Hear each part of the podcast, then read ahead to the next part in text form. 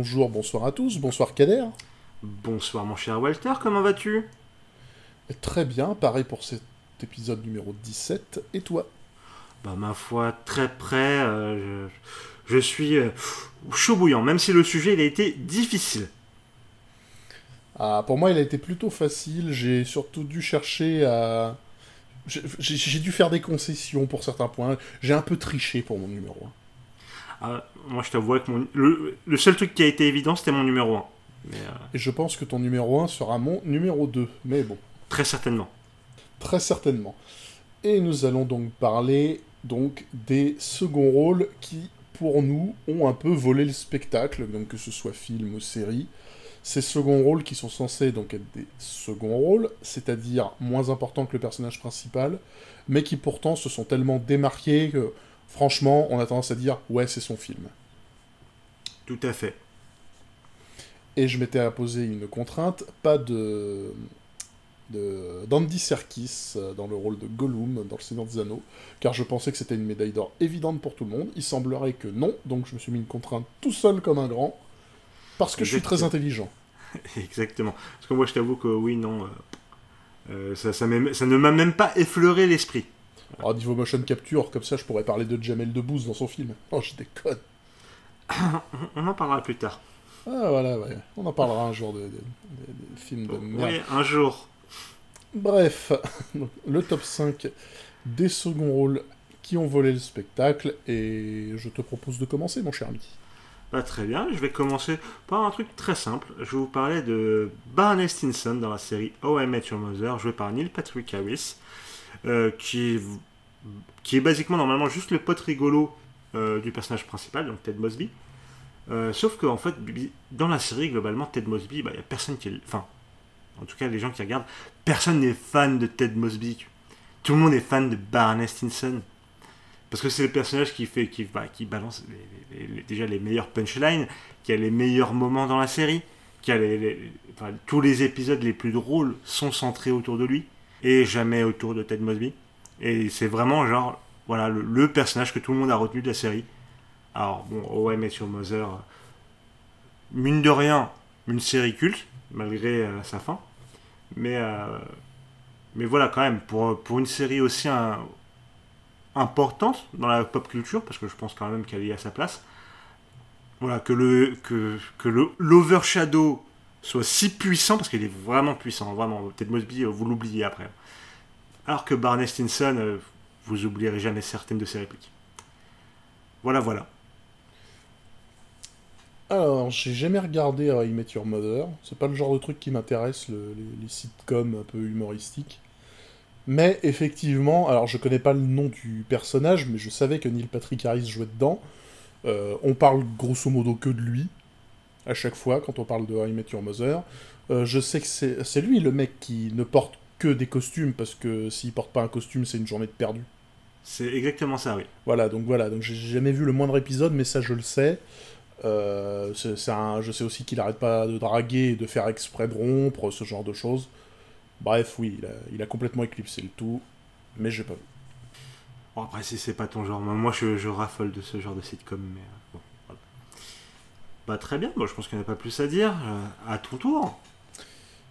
Eh bien, à mon tour, on va parler de quelque chose de très très vieux que j'espère vous avez vu au moins une fois.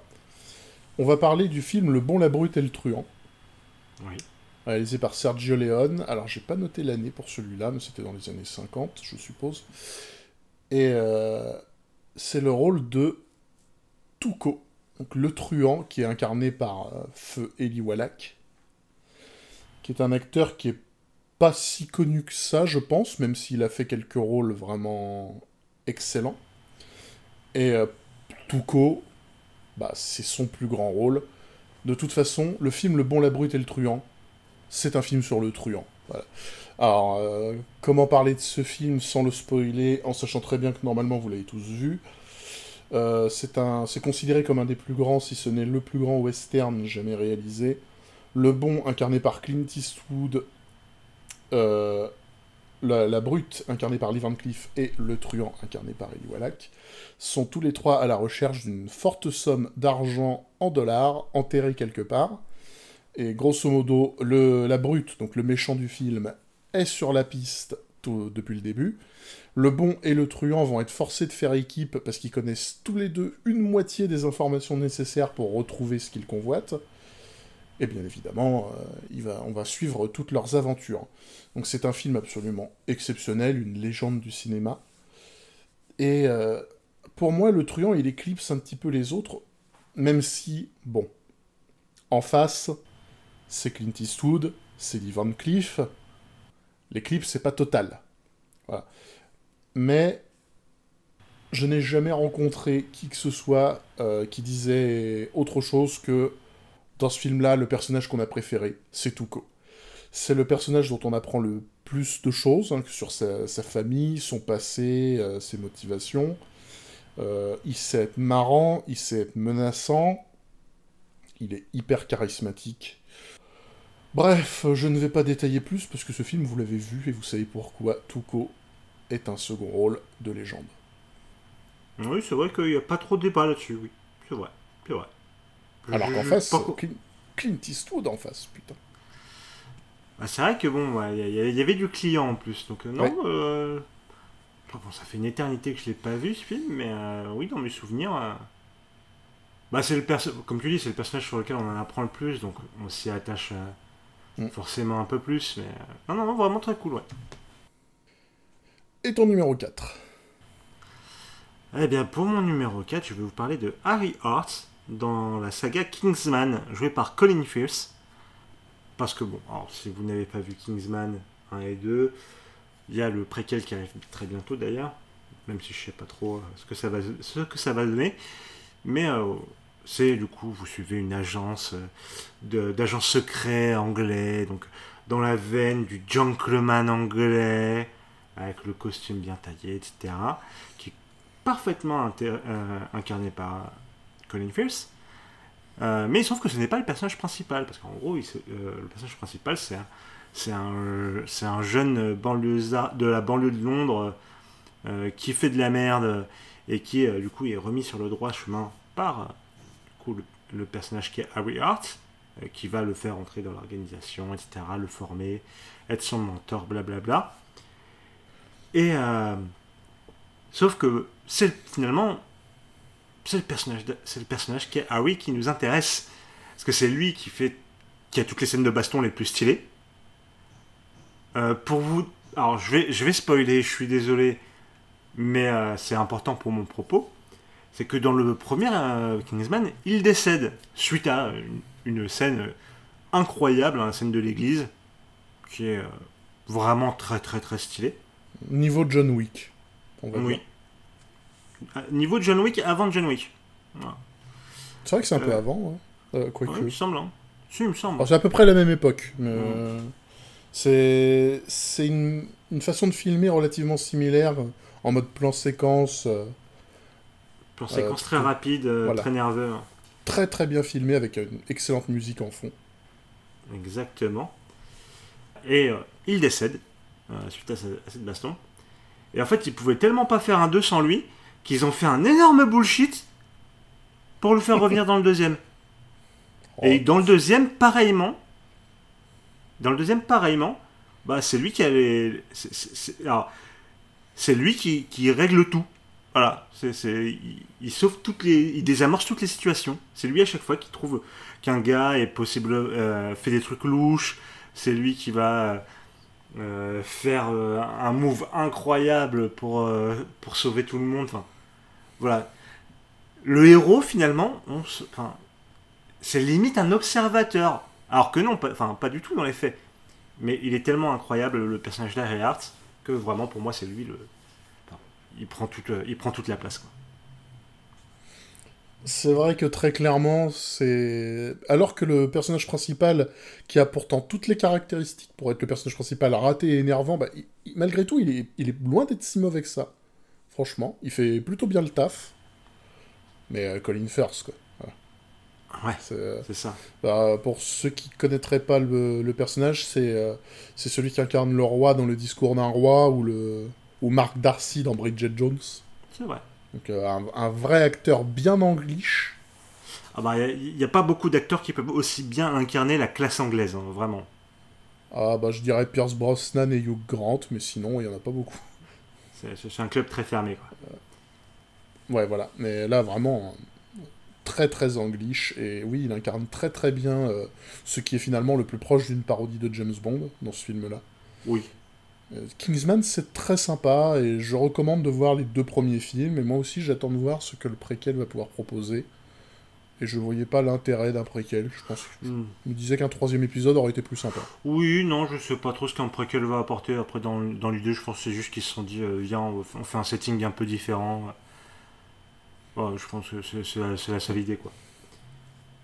Et mention spéciale, dans le premier film, le méchant est incarné par Samuel L. Jackson, et en VO, il a un, il a un petit feu sur la langue. Oui, c'est vrai. Et c'est très drôle. c'est vrai, c'est vrai. Globalement, le, premier Kingsman, très très bon film, hein, vraiment. Le deuxième, je trouve qu'il reste honnête, mais il est peut-être un peu moins... Euh, il est un peu plus série B, je dirais, un peu plus dans le comique, euh, quitte à être un peu plus lourd. Ouais, puis des petits moments où on se fait chier. Mais globalement, ça reste quand même un bon, un bon film. Et moins bien rythmé aussi. Bref, je pense qu'on a tout dit, je pense qu'on a même débordé. Je te laisse nous parler de ton numéro 4. Alors, mon fer 4 à moi, euh, j'ai pas voulu reparler Hans Landa dans la filmographie de Tarantino, parce que ça aurait été trop facile. Donc je vais parler d'un autre grand méchant de Tarantino que j'aime beaucoup, c'est Calvin Candy donc le, méchant incarné par Leonardo DiCaprio, hein, pas rien, dans Django Unchained, sorti en 2013. Et pour moi, j'aime beaucoup Christophe Waltz, donc c'est celui qui jouait Hans Landa justement, et c'est celui qui joue le docteur euh, Schultz dans, dans Django Unchained, et c'est lui qui a eu l'Oscar du meilleur second rôle.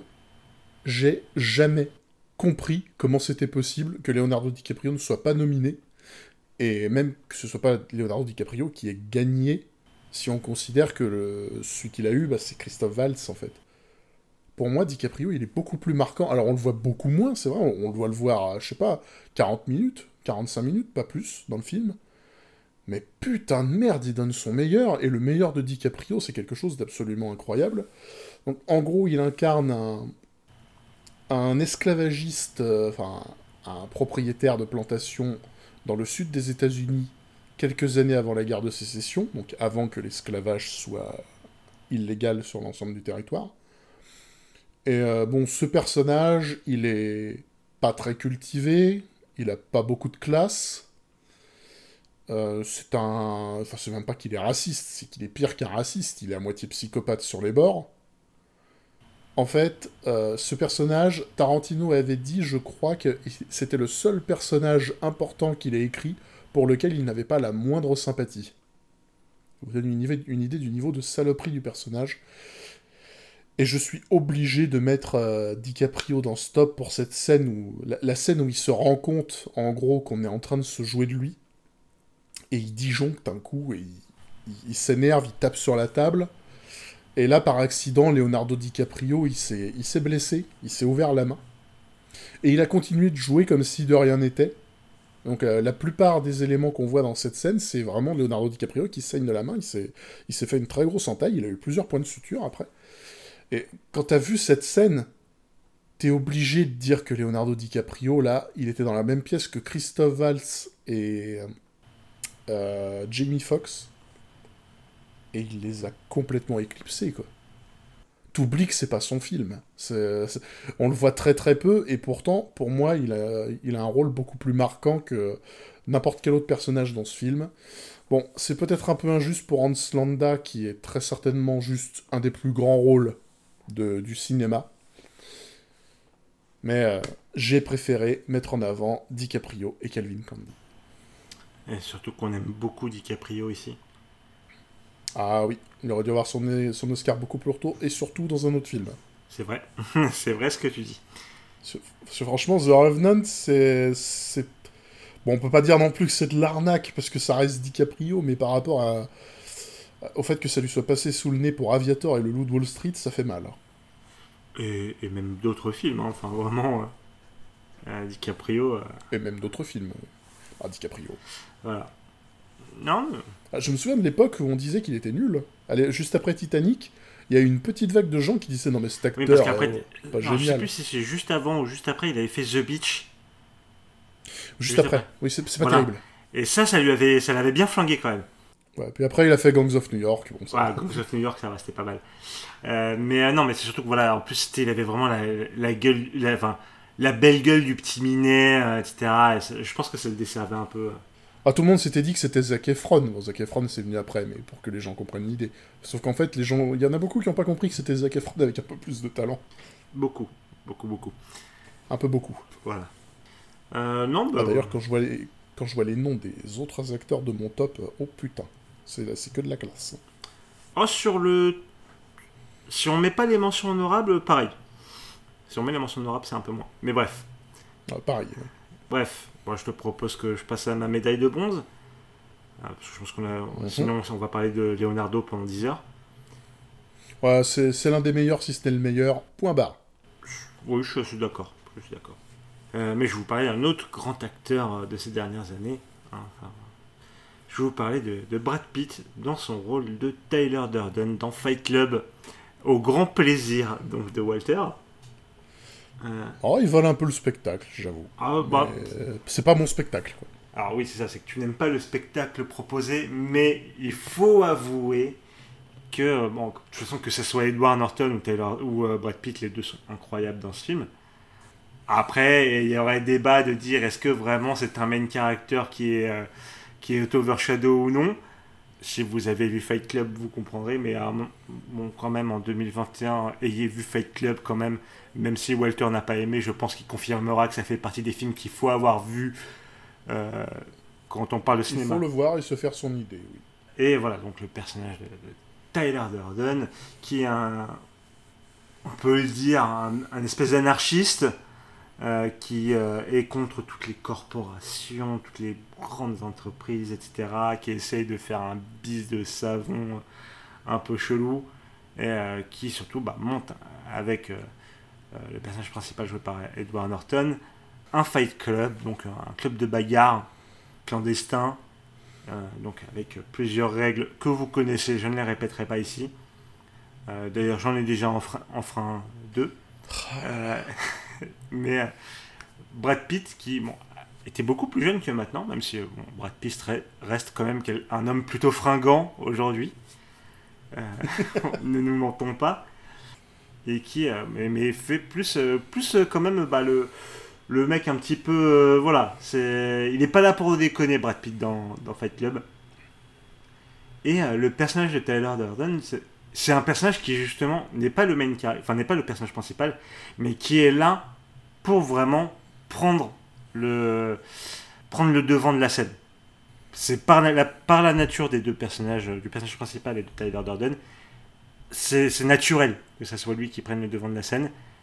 Bah, le Brad Pitt, en plus, comme il est excellent, comme il était déjà excellent à l'époque, bah ça marche parfaitement bien. Alors, j'aurais tendance à dire que il a le premier rôle avec Edward Norton. Bah, Pour il y, a, moi, c'est il y a débat. Je suis d'accord qu'il y a débat. Mais bon, voilà, voilà. Bon, si on admet que c'est un second rôle, oui, il a sa place là-dedans. Sans aucun problème. Moi, comme c'est pas mon spectacle, ça m'est même pas venu à l'esprit, mais ouais, ok. Oui. Puis bon, euh, à un moment, il fallait qu'on parle de Brad Pitt. On n'en avait pas beaucoup parlé dans ce podcast. C'est vrai que, bon, on n'arrête pas de dire Leonardo DiCaprio, mais Brad Pitt, c'est. C'est un monsieur. c'est- Voilà. S aussi. Ah oui, oui, le, le- le gars, il est là. hein. Oui, il est, il est là, il est, il est pas mauvais. C'est- du S Il est pas mauvais du tout. C'est du S tier. Regardez des films de Brad Pitt. Alors, pas tous. hein, il a fait quelques merdes. Mais le, le Ouais, mec est comme solide. tout le monde. Oui, comme tout le monde, comme tout le monde. Bon, il y en a qui diraient que Tom Hanks, il y a débat. Ah, pour moi, Tom Hanks, c'est le meilleur acteur ever, mais. euh, il choisit très bien ses rôles. Il choisit plus, il choisit très bien, et Tom Hanks, même quand il est dans un film pas terrible, lui, il est toujours impérial.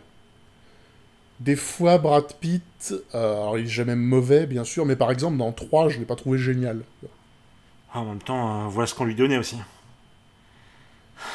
Tu donnes à quelqu'un le rôle d'Achille, euh, c'est quand même pas mal comme rôle. Hein. oui, non, mais alors le personnage d'Achille, oui. Euh, mais les répliques d'Achille dans ce film. Ah, c'est pas un film à dialogue, c'est plus un film visuel. voilà, je me rappelle qu'à l'époque, les gens ils allaient voir 3 avec Brad Pitt, principalement pour voir euh, les cuisses et le torse de Brad Pitt, hein, qu'autre chose. Hein. Mm. Voilà, donc bon. C'est pas grave. Ce serait tellement marrant qu'on fasse ça aujourd'hui avec une actrice. Bref. Bref. Alors, euh, bon, je te propose de me donner ta médaille de bronze. Eh bien, j'étais obligé de parler d'un des plus grands second rôles qu'on voit, c'est le défunt et très regretté Alan Rickman. Un peu moins connu que certaines légendes du cinéma dont on a parlé, dont on va parler après, mais qui pourtant méritent largement sa place à leur côté. Et je n'ai pas mis le rôle de Severus Rogue, parce que pour moi, il y a beaucoup d'acteurs qui... je, ne peux pas dire non plus qu'il éclipse, par exemple, Raffins dans... dans le rôle de Voldemort, quoi. Par contre, dans Robin des Bois, Prince des voleurs, réalisé par Kevin Reynolds en 1991, il incarne le shérif de Nottingham, et là, il éclipse tout le monde. Mais vraiment, c'est genre, il n'y a, a, pas de débat, quoi. C'est limite une masterclass de Comment voler un film Alors, Robin des Bois, Prince des voleurs, pour beaucoup de personnes qui ont, on va dire, entre 25 et 40 ans, c'est le film, euh, le vrai film Robin des Bois, avec Kevin Costner dans le rôle titre. Bon, l'histoire d'un croisé euh, anglais qui rentre des croisades pour se rendre compte, en fait, que le shérif de Nottingham euh, une personne peu scrupuleuse est en train de malmener l'Angleterre pour essayer de prendre le pouvoir. Il va se mettre alors à voler aux riches euh, pour donner aux pauvres. Robin des Bois, quoi. Et en fait, ce qu'il faut savoir vis-à-vis de ce film, de ce que j'ai entendu il n'y a pas si longtemps, ceux qui ont fait le film, ils voulaient absolument avoir Alan Rickman dans le rôle du shérif, mais Alan Rickman, il leur avait répondu non, parce qu'il trouvait que le scénario était stupide. Et en fait, au bout d'un moment, Alan Rickman, il a dit Je veux bien, mais dans ces cas-là, euh, je viens avec un pote et c'est nous qui écrivons mes dialogues. Ok, je savais pas. Et les gars qui ont fait le film ont accepté. Et franchement, tant mieux. Euh, Alan Rickman a dit Ok, ce film, il est bête. Enfin, il est pas très intelligent, on va dire, il est pas très subtil c'est du n'importe quoi, eh bien, je vais faire de mon personnage du grand n'importe quoi.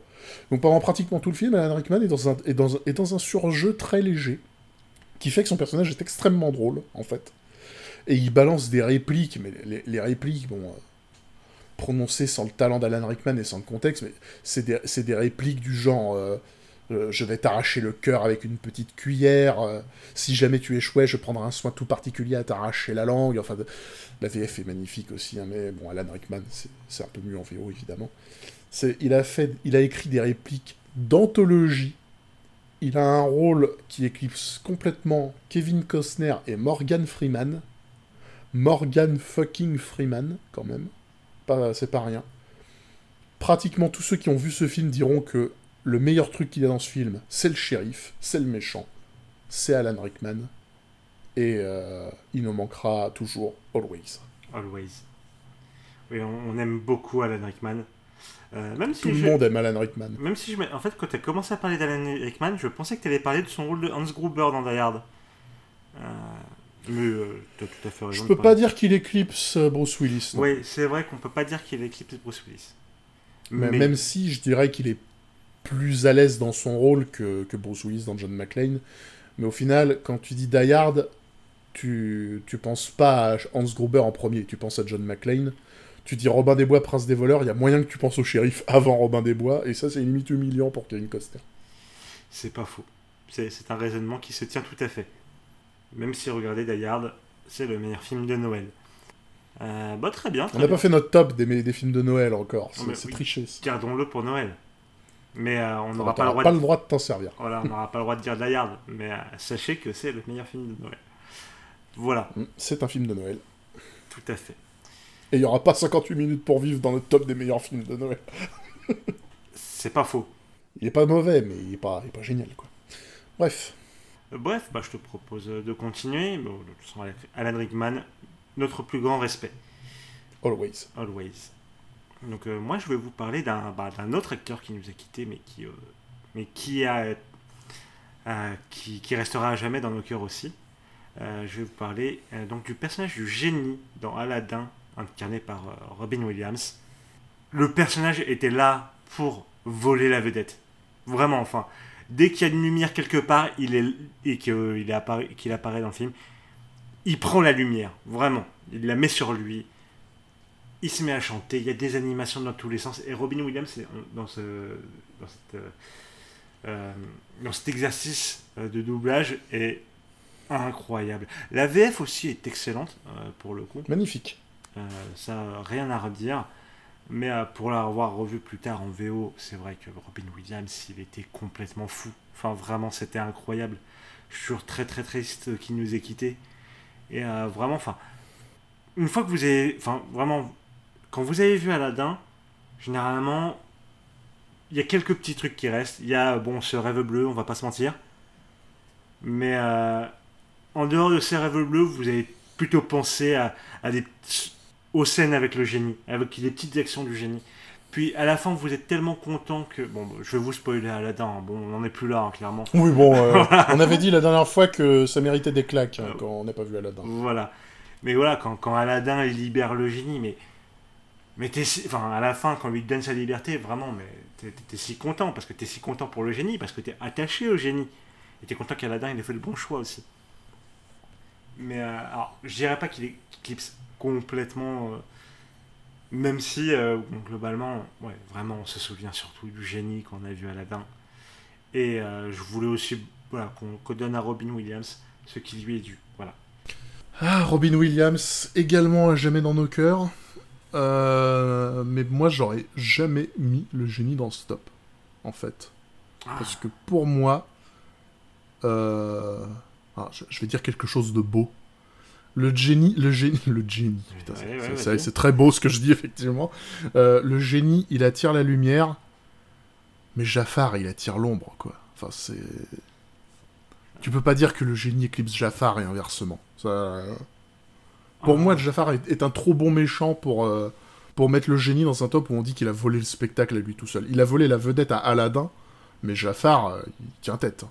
Ah, je, je dis pas le contraire. Je dis pas que Ja- enfin, Jafar est excellent, oui. Mais bon, moi je pars du principe que c'est voler la vedette au, au personnage principal. Ah, moi, je parlais de voler le film en entier, moi. Mais ok, oui, enfin, en tout cas, voler la vedette au personnage principal, oui, il a pas de doute. Aladdin, comme j'avais dit dans la vidéo des Disney, hein, puisque c'était mon, ma médaille de bronze, je crois, des Disney préférés, euh, Aladdin, c'est limite le personnage le moins intéressant, en fait. Alors qu'il est réussi, objectivement. Oui, il passe très bien Aladdin. Mais le génie, il est tellement incroyable, et Robin Williams. Le génie, il est incroyable. Il faut voir... euh, En fait, pour moi, Aladdin, il faut le voir dans les deux versions. Parce que, en fait, en France, en- à une certaine époque, en termes de doublage, on était vraiment imbattable. C'est l'époque des années 80-90, quand il fallait doubler correctement un film, on était putain d'imbattable. Et Aladdin, bah, en VO, il faut le voir parce que Robin Williams, et c'est vrai que... Déjà en français, on a l'impr- on a l'impression qu'il est fou, le génie. Mais en VO, c'est encore pire. C'est un truc de fou.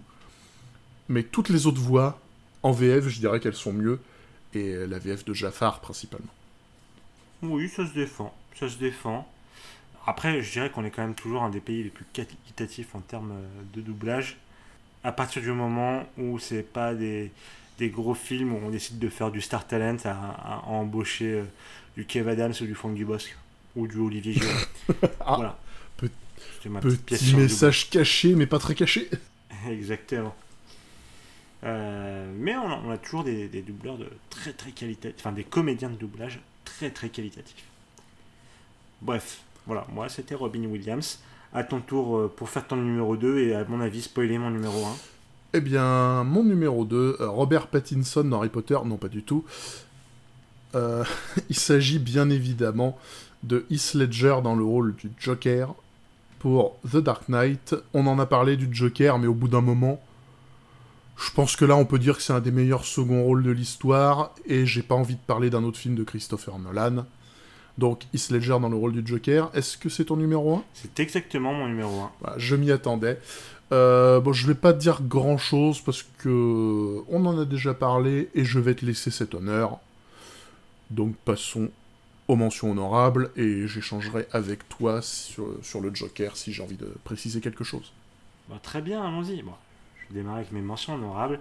Je vais commencer par euh, du coup un personnage d'une série télé qui est très, enfin, qui est plutôt mauvaise, mais que c'est un de mes, mais un de mes péchés mignons. Je vais vous parler de du personnage de Harrison Wells slash Eobard Town dans la série The Flash, que je trouve très réussi et qui, en tout, qui au global, après il change beaucoup le personnage au fur et à mesure des saisons, mais en tout cas dans la première saison, vole complètement la vedette à Barry Allen dans la série, tout simplement parce que tout le mystère tourne autour de lui.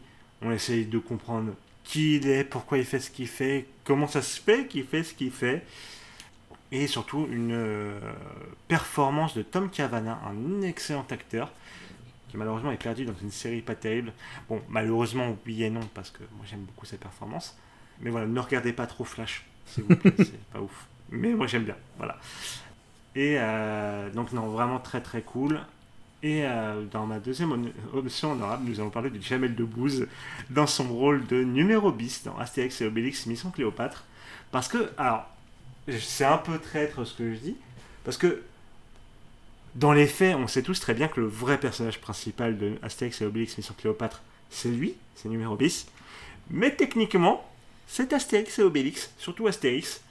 Mais autant vous dire que quand même, dans ce film Astérix et Obélix, on n'en a rien à battre, c'est tout le reste du cast qui est intéressant. Et euh, surtout, bah, numéro bis, euh, qui je trouve euh, était très très bien incarné par Jamel Debbouze, ne nous mentons pas. Et puis Astérix et Obélix, Mission Cléopâtre, ça reste un excellent film. Voilà, voilà. Alors, concernant Flash, pour moi, la seule version de Flash acceptable que j'ai vue, c'est celle de, du Justice League de, Zack Snyder, donc euh, autant vous dire que je... Oh, le pire. Non, c'est pas le pire, c'est pas vrai. Il est déjà mieux que dans les BD. En latin... Oh, oh, franchement, en Flash, quelle merde Oh, oh, oh. Ah non, Oh. Je pense que tu n'as pas vu les, les, les bonnes Ah, œuvres. j'ai peut-être pas vu les bonnes, Euh, mais euh, chaque fois que j'ai vu Flash, j'étais en mode, bon, euh, sinon il est où Batman Enfin bon, peut-être que j'essaierai de regarder la série Flash, non pas du tout. non, pas du tout. Mais sinon, concernant Jamel Debbouze, alors, la raison voit pourquoi tu dis ça. Ma perso trouve ça scandaleux de dire qu'un jour ou un autre il a éclipsé Gérard Depardieu. Tu vois, j'ai une partie de moi. Pourtant, Oui, en, en fait, Oui, la mais- raison dit que c'est vrai. Mon cœur refuse de l'admettre, tu vois. oui, le problème c'est que bon, ah, on va dire que c'est pas son plus grand rôle à Depardieu quoi. Ah non, mais ça reste un des plus grands acteurs français, si ce n'est le plus grand. Et Jamel Debbouze, pour moi, n'est pas un grand acteur du tout. Même si Oh, Astérix et Mission. Cléopâtre, c'est la vie. Faut le voir. Ah, c'est la Voilà. vie comme film. Voilà, la, film. la- la preuve. Même moi qui déteste Jamel Debbouze, je dis qu'il faut le voir et je dis que son rôle, il le fait très bien. Ah, moi j'aime bien Jamel Debbouze. Ah, moi je le déteste. Alors, vraiment, euh, sur tous les plans. Mais, euh, bon, passons. Euh, ok, alors mes mentions honorables. Bon, j'avais pas le droit de parler de Gollum. Je tenais quand même à faire une petite mention au vrai héros de ce film, qui est certainement pas Frodon. Hein Non, Oui. le vrai héros c'est qui? Bah Pipin, bien entendu. Non, quand même pas. On va peut-être pas pousser. Mais ah, c'est vrai que quand je dis ça, bon, pour ça- quelqu'un me dirait c'est Aragorn, je comprendrais. Mais le vrai héros c'est Sam Gamgee. Bien d'accord. Voilà, le vrai héros, c'est Sam Gamgee, c'est, le bro, c'est la bromance, Sam Gamgee et Frodon Sakai.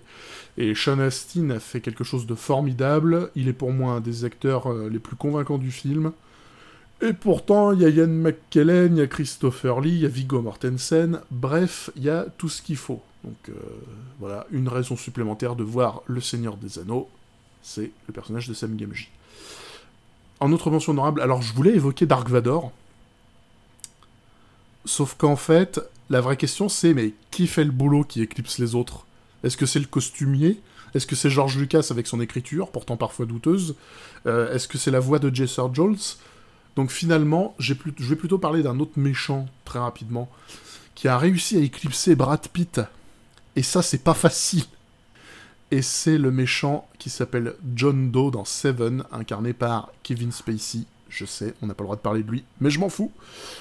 Il a juste peut-être son plus grand rôle dans Seven, euh, à égalité avec son rôle dans LA Confidential, film que j'adore. Et il incarne juste un des méchants les plus terrifiants que l'on puisse imaginer. C'est vraiment un, méchant qui malheureusement est, très réaliste, beaucoup trop d'ailleurs. Et il, il, est là dans le film 20 minutes, je pense qu'on le voit que 20 minutes. Il éclipse Brad Pitt et Morgan Freeman. Voilà, donc euh, regardez Seven, réalisé par euh, David Fincher. Oui, non, euh, regardez Seven, et oui, oui, tout à fait, Kevin Spacey dans ce rôle, il est incroyable. À glacer le sang, quoi. Ah oui, non, clairement. Il n'y a, pas de... il y a pas de main game. Non, il n'y a pas de main game et il n'y a surtout pas de débat. Vous avez le droit de ne pas aimer Seven, mais Kevin Spacey, il n'y a pas de débat, quoi. Euh, puis Seven, non, Seven, dans la même veine que Fight Club, ça fait partie des films qu'il faut avoir vu dans sa vie. Le même réalisateur, d'ailleurs, c'est David Fincher dans les deux. Tout à fait, bon. C'est quand même un monsieur, David Fincher. Hein.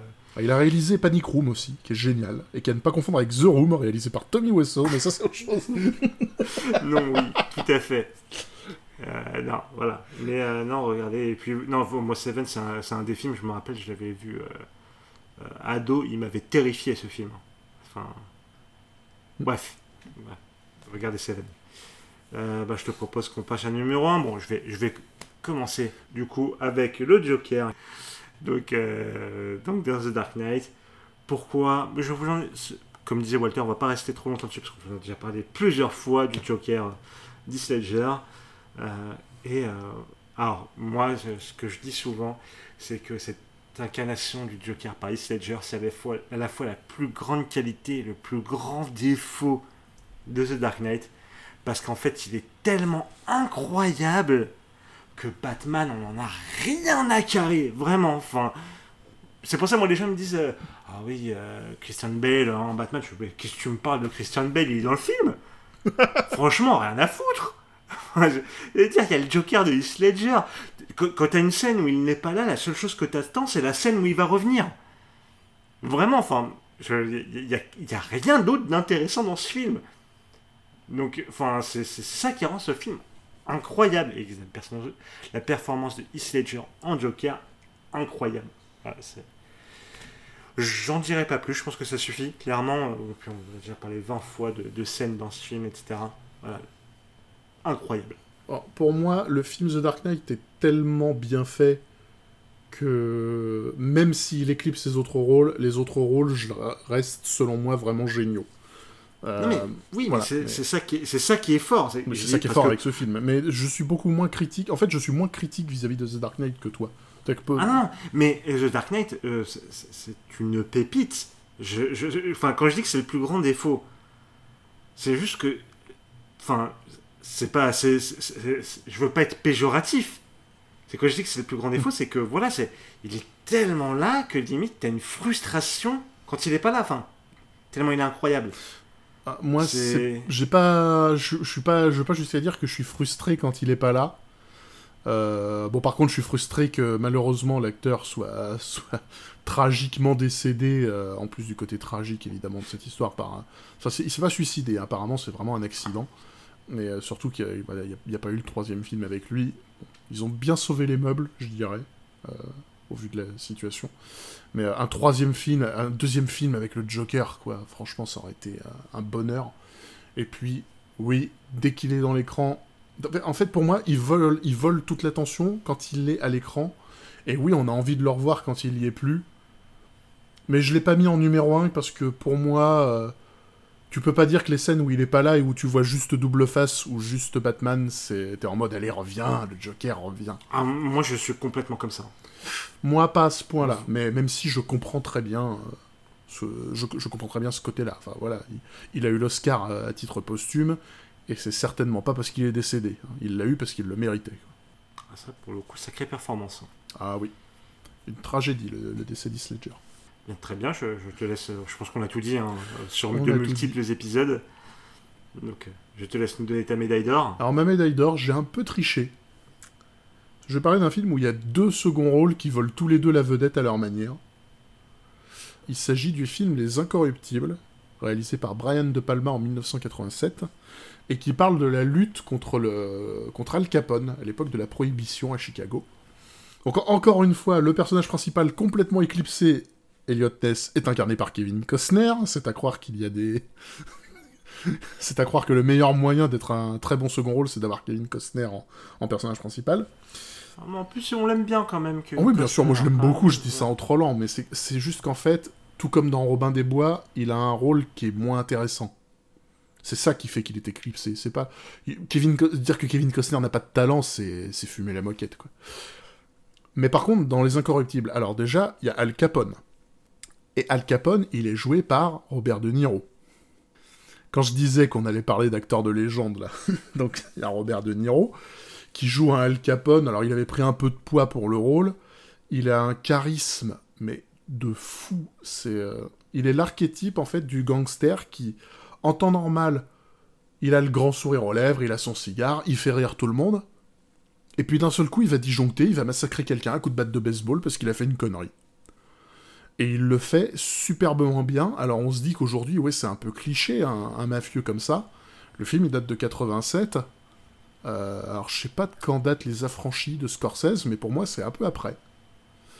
Euh, enfin bon, pour moi, c'est un des premiers mafieux vraiment montrés comme ça, qui mélange ce côté charismatique et monstrueux. Avant, la référence des films de gangsters, c'était le parrain, et on n'a pas le côté monstrueux dans le parrain, on a que le charisme. Dans Les Incorruptibles, on a les deux. Mais il y a aussi l'autre second rôle, euh, second rôle côté gentil, qui a valu un Oscar à son acteur, il me semble, et cet acteur, c'est Sir Sean Connery, encore un très regretté acteur, qui joue le rôle de Jim Malone. Donc euh, un rôle typique pour Sean Connery. Un vieux flic, pas très loin de la retraite, qui est un peu plus gris qu'Eliot Ness, mais euh, qui reste du bon côté, et qui décide de l'aider à lutter contre le trafic d'alcool dans une ville qui est corrompue jusqu'à la moelle, et qui va lui faire part de son, de son expérience, de ses connaissances, pour, euh, pour l'aider à aller dans la bonne direction. Et ce personnage, bah, voilà, c'est le charisme, mais côté gentil. Euh, mention un peu amusante, dans ce film, Sean Connery incarne un Irlandais. Quand on sait qu'il est écossais, c'est un petit peu... Il incarne, tout le monde le traite d'Irlandais, bon, alors qu'il n'y a pas plus écossais que Sean Connery dans l'histoire de, l'Écosse, à part, euh, à part William Wallace. On a ce Elliot Ness, donc personnage principal, qui est un peu plat. Euh, vraiment très classique, le personnage principal qui veut pas faire des choses mal, qui veut que faire des choses bien, qui est incapable d'admettre que parfois il faut faire un peu de mal pour faire beaucoup de bien. Et en face, on a le Al Capone, méchant, ultra charismatique, qui peut virer au cruel en une seconde, et le flic Jim Malone, qui lui a compris que le monde, c'est que des nuances de gris, et qui n'hésite pas à loger une balle dans la tête d'un cadavre pour faire peur à quelqu'un d'autre afin, afin qu'il parle lors d'un interrogatoire. Ces deux rôles ont complètement éclipsé tous les autres. Il y a Kevin Costner dans le lot, il y a aussi Andy Garcia dans un de ses premiers rôles, il me semble. Enfin bref, Les Incorruptibles, un très grand film, très bien réalisé, et avec une bande-son signée Ennio Morricone. Mmh. Ah, je vous dis que ça. Ah, c'est vrai que c'est un niveau euh, grand classique, c'est un putain de gros grand classique. Ouais. Et euh, oui, c'est vrai que je te rejoins.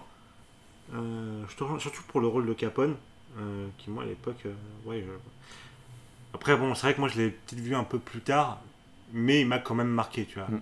Même si, oui, tu, je suis assez d'accord sur la notion de cliché, mais même, même en le voyant, en ayant déjà vu d'autres films du genre, t'es là, tu fais, bon, bah les couilles que ça soit un cliché, quoi, il est tellement incroyable. Bah, est-ce qu'on peut reprocher un, un, cliché quand le cliché est parfaitement utilisé? Pour moi, non. Oui, non, je suis assez d'accord. Euh, à titre personnel, si je devais vraiment en désigner un des deux, j'aurais plutôt désigné Al Capone, mais en fait, ce qui m'a fait parler des deux, c'est que chaque fois que j'ai parlé de ce film dans mon entourage, tout mon entourage a dit Ah non, celui qui se démarque le plus, c'est Sean Connery. Euh, vraiment, pour moi, c'était Robert De Niro, mais pour les autres, c'était Sean Connery.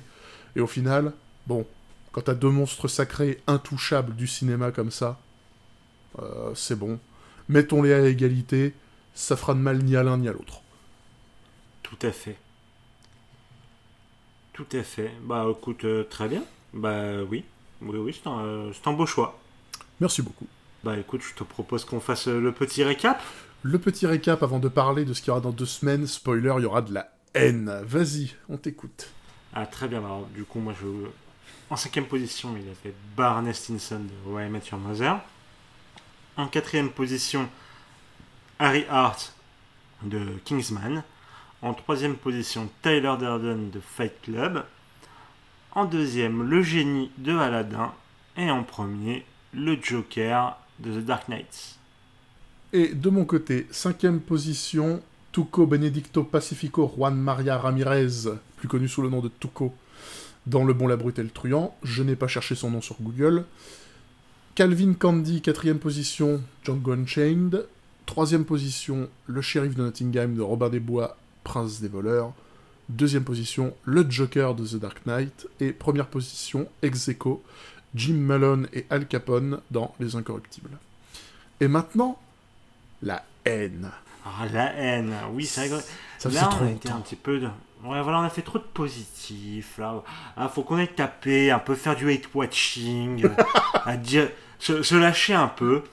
Et donc, on va vous parler des pires remakes existants. Alors, surtout au cinéma, euh, Oui. voilà, donc ça va être... Voilà, on, va, on va devoir chercher un peu, hein, mais, Hmm. Mais je pense qu'une fois qu'on aura dépilé un peu, on, ça va partir. Voilà, ça va Ouais, il, il suffit de taper sur Google euh, Top Worst Remakes et on aura quelques idées. Voilà, c'est ça. Ça, ça- ça- ça lance la piste et après ça déroule. Ça déroule. Ça déroulera et il y aura de la haine, et la haine, c'est cool. C'est tout à fait, tout à fait, surtout pour des œuvres de merde.